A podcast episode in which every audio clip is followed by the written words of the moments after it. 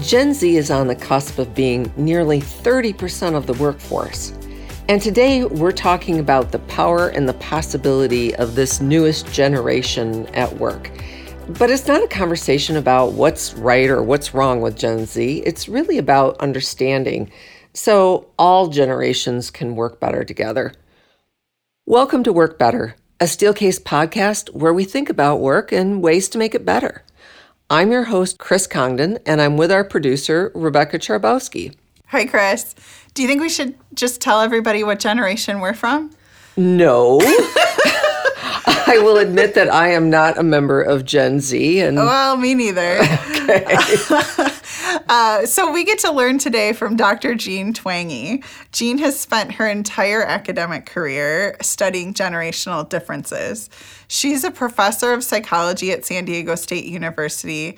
Um, she's written lots of books and has authored more than 180 scientific publications. Her work is really steeped in a lot of research, and her most recent book is about all of the generations, and it's simply called Generations.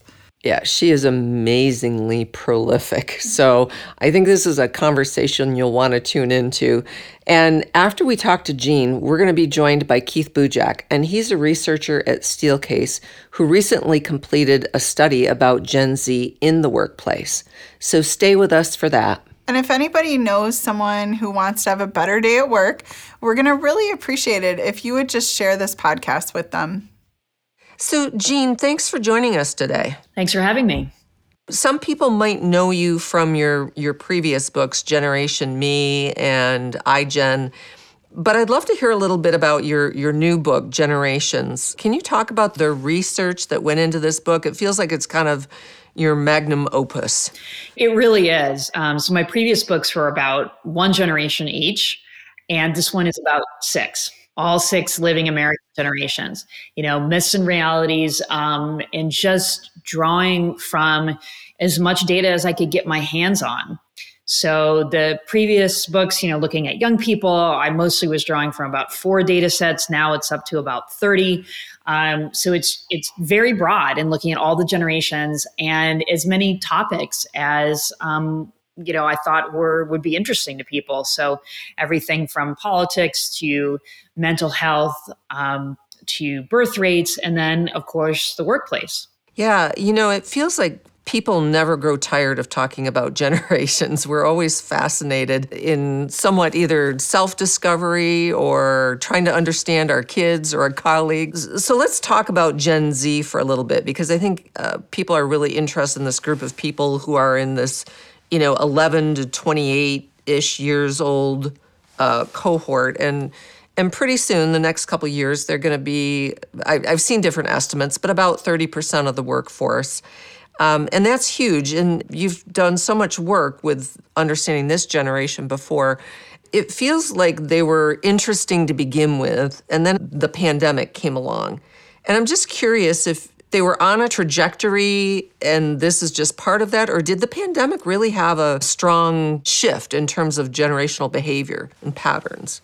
I mean, the, the pandemic certainly had an impact. However, most of the differences, say, between millennials right before and Gen Z mm-hmm. were already on a certain trajectory before the pandemic hit. It's almost like Gen Z was in dress rehearsal for the pandemic with a lot of the trends. So the trend toward more electronic communication, uh, the trend toward less face to face social interaction, trends toward compromised mental health, um, mm. negativity.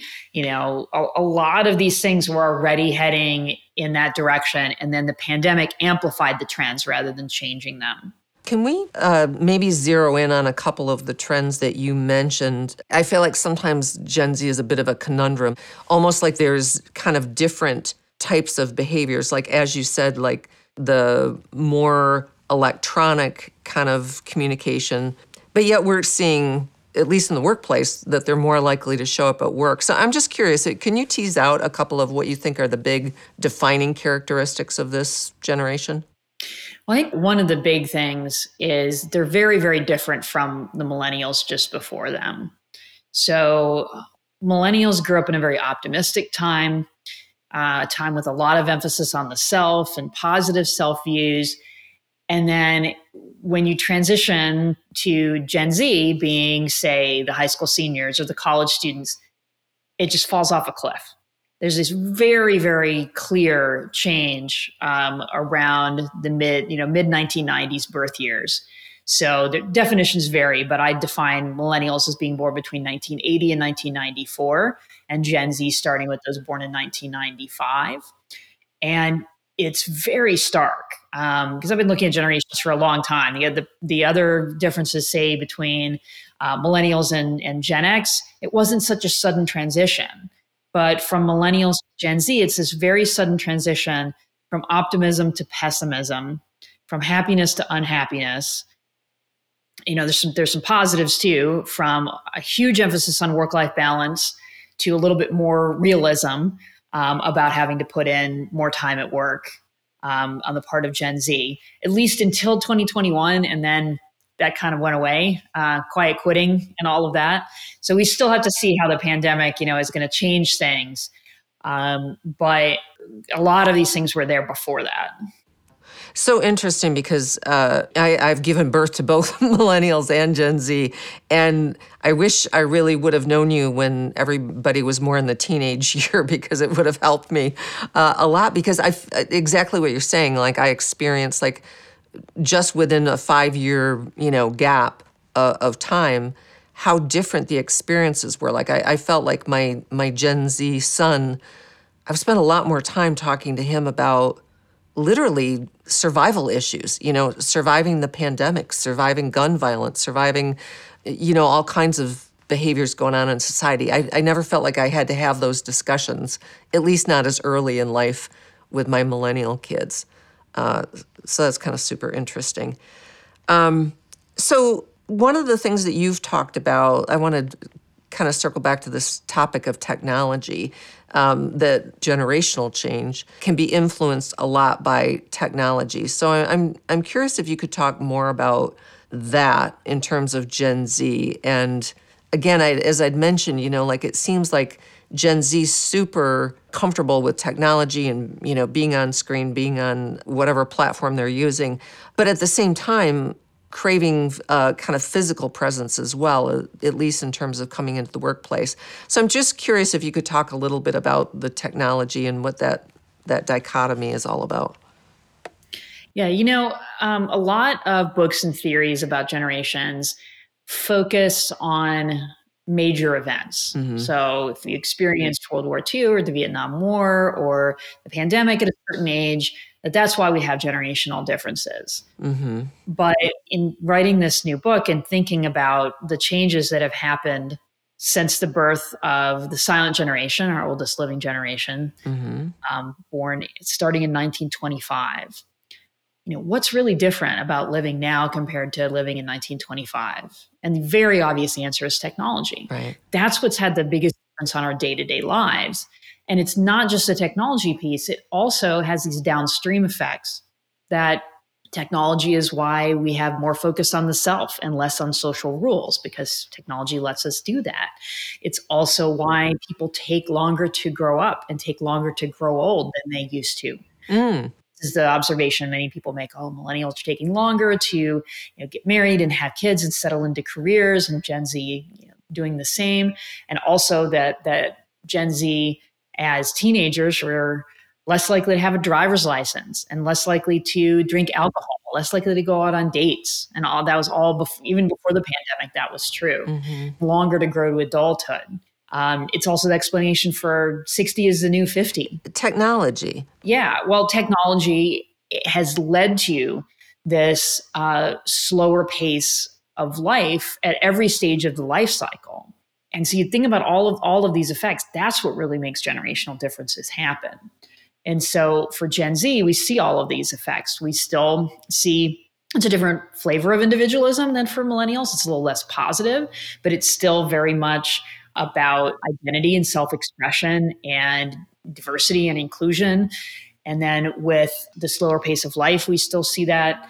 And then we see the direct effects of technology that um, millennials were the first digital natives And then Gen Z are really the first social media natives, um, especially for mm-hmm. current platforms, in that they were the first to spend their adolescence in the age of the smartphone. You know, they got a smartphone mm-hmm. when they were in middle school or in high school. And for most millennials, that wasn't true. Um, they take right. the internet for granted. So it, it's really changed their viewpoint of so many things, in particular, you know, how to communicate. Mm. And what kind of communication differences do you see? Well, you know, the the kind of old joke is that the boomer wants to see you in person, the Gen Xer wants to send you an email, the millennial wants to text you, and the Gen Z wants to submit their resume as a TikTok video. now that takes a little bit a little bit far mm-hmm. but there's there's some there's some truth to that too that it really has has shifted that way over time um, less in person much more online communication and then for gen z in particular um, it, has been social media and texting um, i give a lot of talks on college campuses and i hear all the time they don't read emails mm. it's because your emails are boring so i sort of get it but you do have to recognize, you know, that there is this generational shift that you're going to be much more likely to reach people via text. Um, TikTok is hard because, yeah, even though it's very popular, the videos you see are are curated; they're done through the algorithm. Um, so I don't think TikTok communication is necessarily the solution here, but just to recognize, you know, that there are these pretty substantial generational differences in how people are used to communicating. Yeah. That's super interesting because I want to I want to dig into that a little bit in terms of some of the data that we're seeing that you know I I've scratched my head a little bit about and you know so when we look at the likelihood to go into the office for example everybody assumes that the Gen Z group is less likely to come into the office and that the baby boomers are the people who are there. But we saw just the opposite that we saw Gen Z coming into the office and then a, a really significant drop off with boomers who you know as you said like you would think they're more inclined for the kind of in-person communication and I'm curious what you think is going on there because that feels like that's a little bit of that dichotomy of like we're more likely to be on technology and you know TikTok is the main form of of communicating and yet this other behavior is going on. So what do you make of that, Jean? My guess is that's age instead of generation. Hmm. If you're a young person who is living with a bunch of roommates or in your own apartment, coming into work can be a, a social occasion. Mm-hmm. If you're married with a bunch of kids at home, then being at home seems a lot easier and more practical, and you don't need going to work as much for your social interaction. Mm-hmm. So it's life stage and age, maybe even more the generation that's influencing that. That's an interesting perspective on that one. I mean, I think one of the things that I worry about, honestly, is it, if we do have Gen Z coming into the office, yes, looking for social interaction with peer groups, but also looking to be mentored, looking to learn and to develop. So then what happens if, you know, the older generations don't show up, you know? Yeah, I mean that this is the, the challenge that that, that so many um, organizations are, are struggling with. You know, how to find that balance with the remote work versus coming into the office. You know, now that we're coming out of the pandemic, and we've realized just how much work can be done efficiently from home, mm-hmm. but then how much we also miss. Um, so I think it's going to be a real process of finding that hybrid model of how can we try to keep the things that are great about being there, like mentoring, like socialization, um, while still keeping a lot of the efficiencies of working from home. Mm-hmm. And I, I, think I think you're absolutely right. We can't make a generational assumption about that right off the bat. It's going to vary depending on a lot of other circumstances. You know what people are going to favor. Um, but yeah, you do lose a lot um, with people not being in the office, but then you sure gain a lot of time when you're working from home potentially. Potentially, if you don't end up spending all of that time at home on on Zoom meetings or you know just just doing even more work. Right. And so that kind of leads me since, since we've we started talking about the hybrid model of working and you know there's flexibility that is inherent within that we're allowing people to make decisions about where they do their work. you know, I professionally grew up in a time where it just wasn't a question. It's like, you went to work. That was synonymous, you know, the office and going to work. The two things were synonymous, and and now they're they're not. And so, with that level of flexibility, uh, what I'm I'm curious about from your perspective is if you have that kind of level of flexibility, but then you've also got a generation of people who maybe feel less confident making decisions, you know, or less independence. What are some things that leaders and organizations need to be aware of when they think about this issue of, of flexibility and yet people who might be making decisions differently? Yeah, it is an important thing to understand about the generational transition.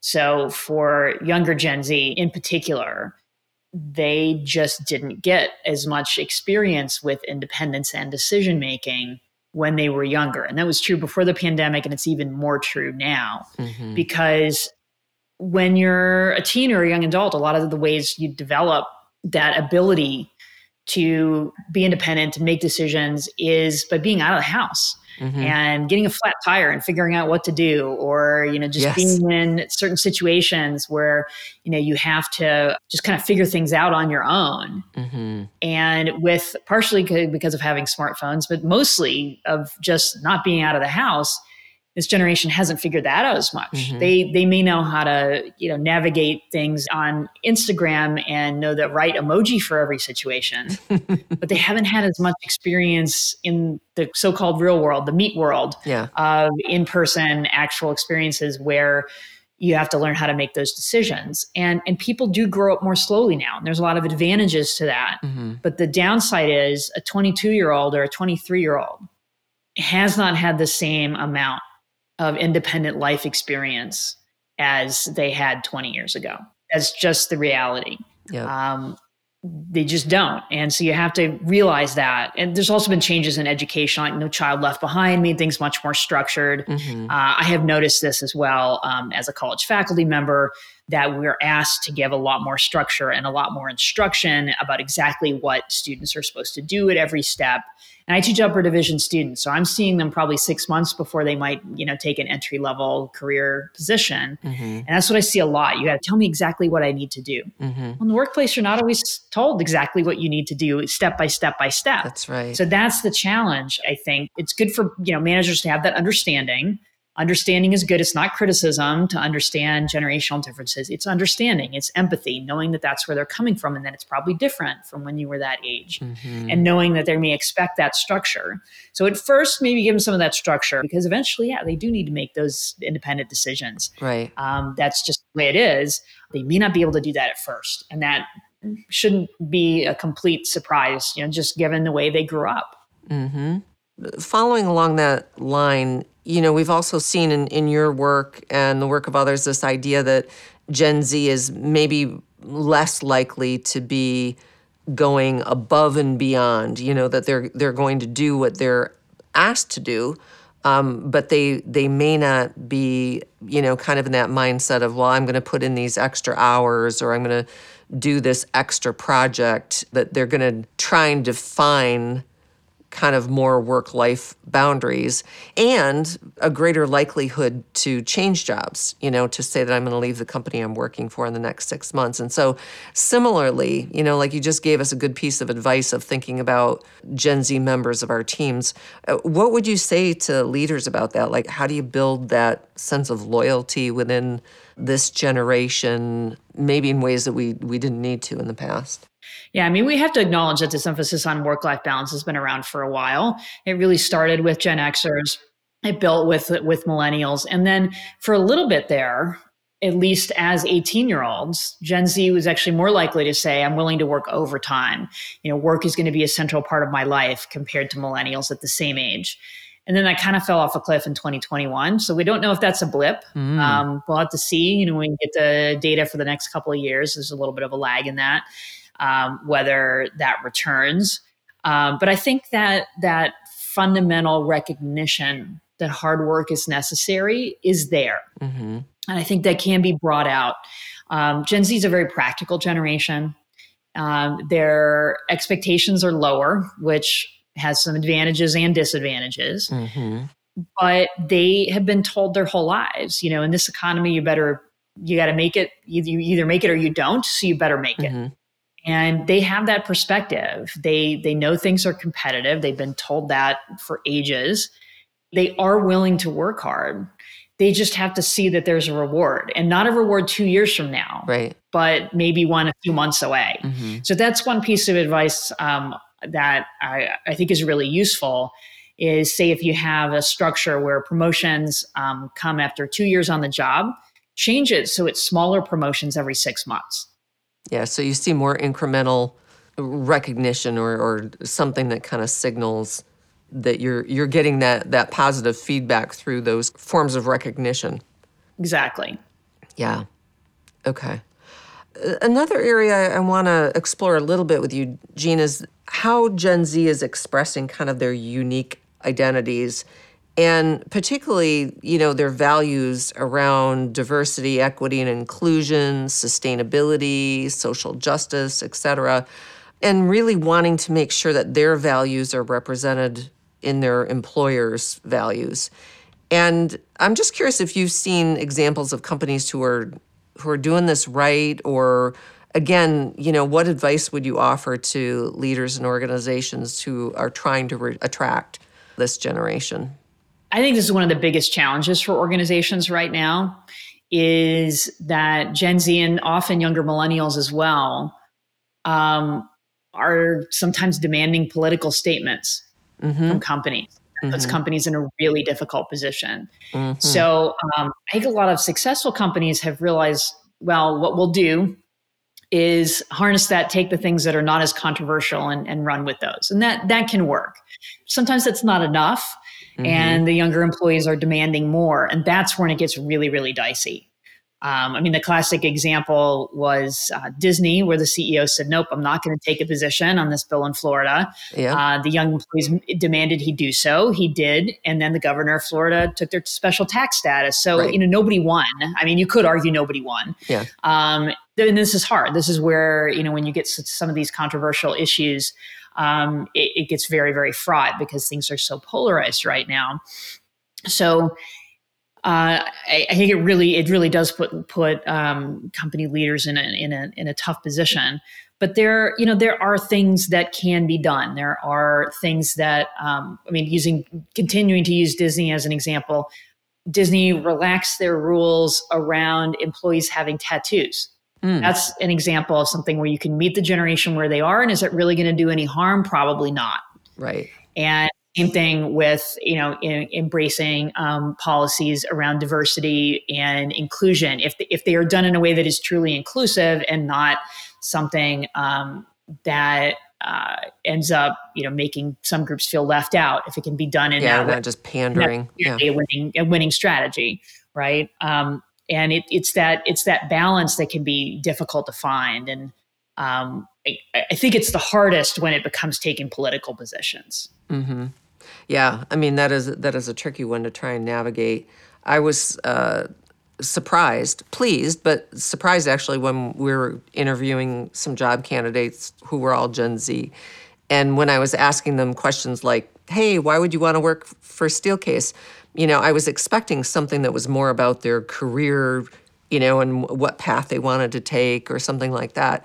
And yet everybody wanted to talk about our sustainability initiatives and how they felt really strongly uh, about those, and which was great. I mean, I was glad to to hear that, but it, it was also really interesting to me because, you know, I hadn't heard that from other job candidates. You know, that it, it was very clear that this was uh, important to to Gen Z in ways that you know maybe I hadn't anticipated. So, so Jean, just I'd, I'd just like to ask is there anything else, you know, that we've missed in our conversation or things that you'd say, like, if you knew this one thing or these two things, like, what is it that you think we should really know if you want to try and create a, a workplace and a culture that's attractive to this very large group of people? Well, you know, I think there is a, a real desire among Gen Z for those in person relationships. They don't always get those. And when they do get them, and they can kind of get over their anxiety around those mm-hmm. interactions they they do find them very fulfilling because that's the human universal mm-hmm. to be able to connect with with others in, in that you know more authentic way um, and there is a real desire for mentoring mm-hmm. for um, wanting that guidance um, that young people have always wanted but i think this generation really really needs mm-hmm um, because they they have not had as much experience with independence. Um, and because they have, you know, they do have a close relationship with with their their parents. They are very comfortable with the idea uh, of being guided, mm-hmm. um, more, much more so than say Gen X was at the same age. They were much more independent and you know not as easily led. Um, and you know, I think that can be a very useful dynamic where young employees want they want that guidance. And often everybody wins from that situation. They get the guidance that they want and then you develop that strong relationship and they do excellent work. Mm-hmm. well i think that's a, a, great point for us to, to wrap on uh, for us to, to think about. So i've really appreciated you taking time uh, to join us. And, you know, I know everybody is going to look forward to reading your book, Generations, as soon as they can get their hands on a copy. So thanks again for joining us. Thank you. After talking to Dr. Twenge, I really wanted to reach out to my colleague Keith Bujak, who is not only a principal researcher as part of our Workspace Futures team here at Steelcase, but he's led a really significant body of work around uh, understanding Gen Z in the workplace recently. So thanks for joining me to talk about this a little bit, Keith. Great. Thanks for having me, Chris. I'm glad to be here. I really appreciate it.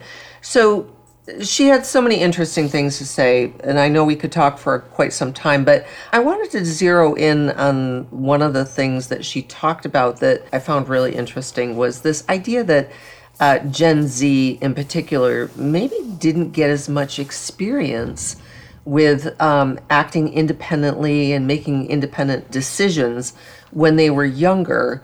And then the pandemic really had an impact on that. I hadn't really thought about that before.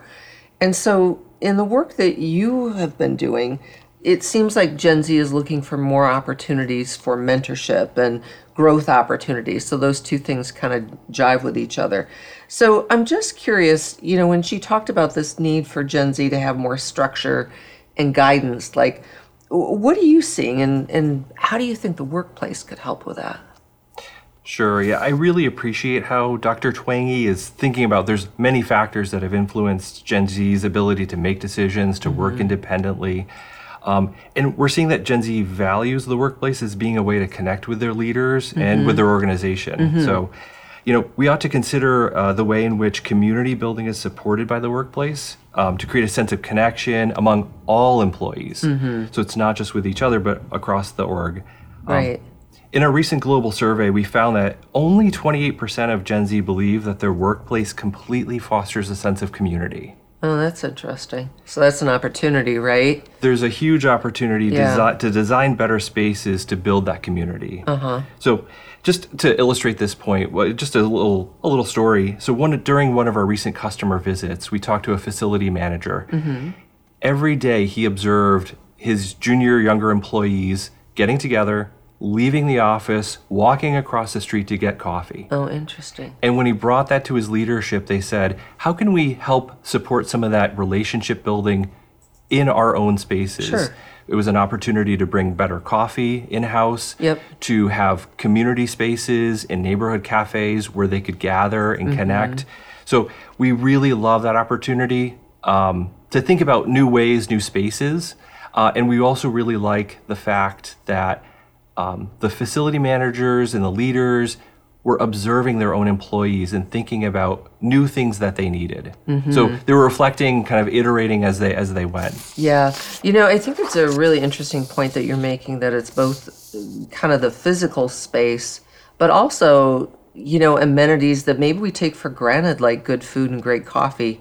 Um, you know, bringing those things together, those two experiences of food and places where you can build relationships like is that feels like that needs to be an ongoing way that we think about the workplace. And the way that this particular customer did it was really purposeful and Yeah. thoughtful, right? Yeah. It wasn't just build a space, but it was to bring in all those, as you say, all those additional things that would help encourage. They these employees wanted to connect over coffee. That Yeah. was important to them. Yeah, and they want to come in the office too because that was another thing that um, you know you, some of your colleagues in Workspace Futures found that Gen Z is the generation that's most likely to want to work out of the office, which I think surprised a lot of people. You know, because I think there's this notion that Gen Z are the ones that you know want to be like fully remote, but yet it was really interesting that that they wanted to come into the office. And um, so the other thing that I thought that Jean said that kind of relates to that is the idea of Gen Z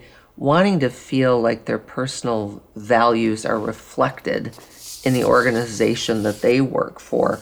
And I'm just curious what you think are like how does an organization go about signaling some of those values to to employees? Sure, sure. We found, in speaking of that research that we did, we found that actually 75% of Gen Z has a sense of purpose within their organization. We just thought that was hmm. incredible that they're mm-hmm. already coming in, they're starting their career, they have this sense of purpose, and they want their organization to reflect that Yep. sense of pur- purpose. They want to see that back.